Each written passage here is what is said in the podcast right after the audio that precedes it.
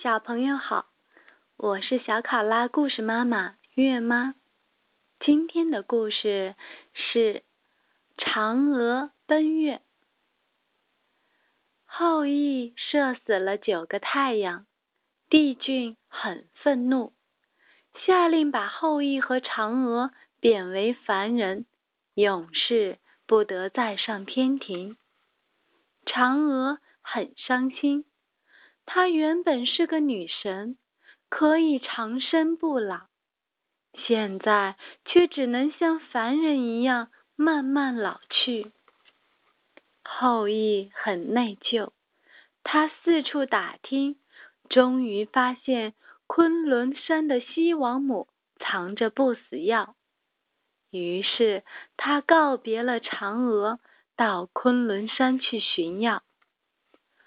昆仑山四周环绕着高耸入云的大山，山上烧着熊熊大火，能把铜化成汁，铁化成水，但是他们挡不住勇敢的后羿。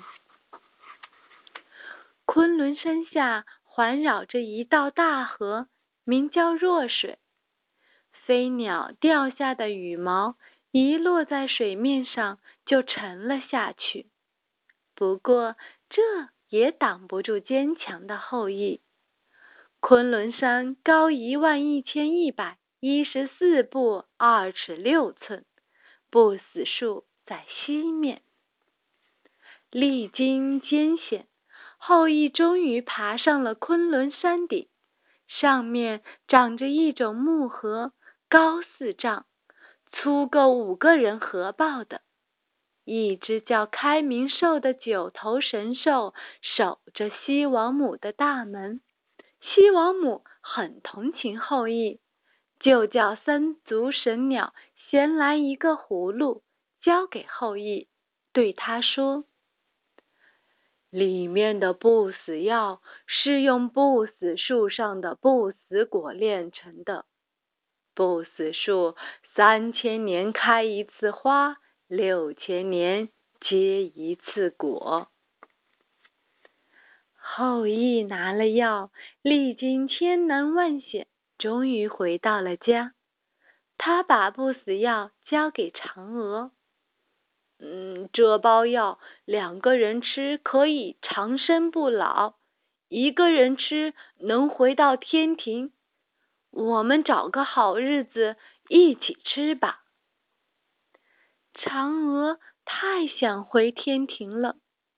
一天晚上，趁后羿不在家，她翻出不死药，一口气全都吃了下去。嫦娥的身体越来越轻，渐渐的，她飘了起来。飘向天空，他害怕天地迁怒于自己，只好飘向月宫。月宫里非常冷清，只有一棵桂树和一只白兔。嫦娥再也回不去人间了，只好待在月宫里，天天月月年年听那。白兔捣药的声音。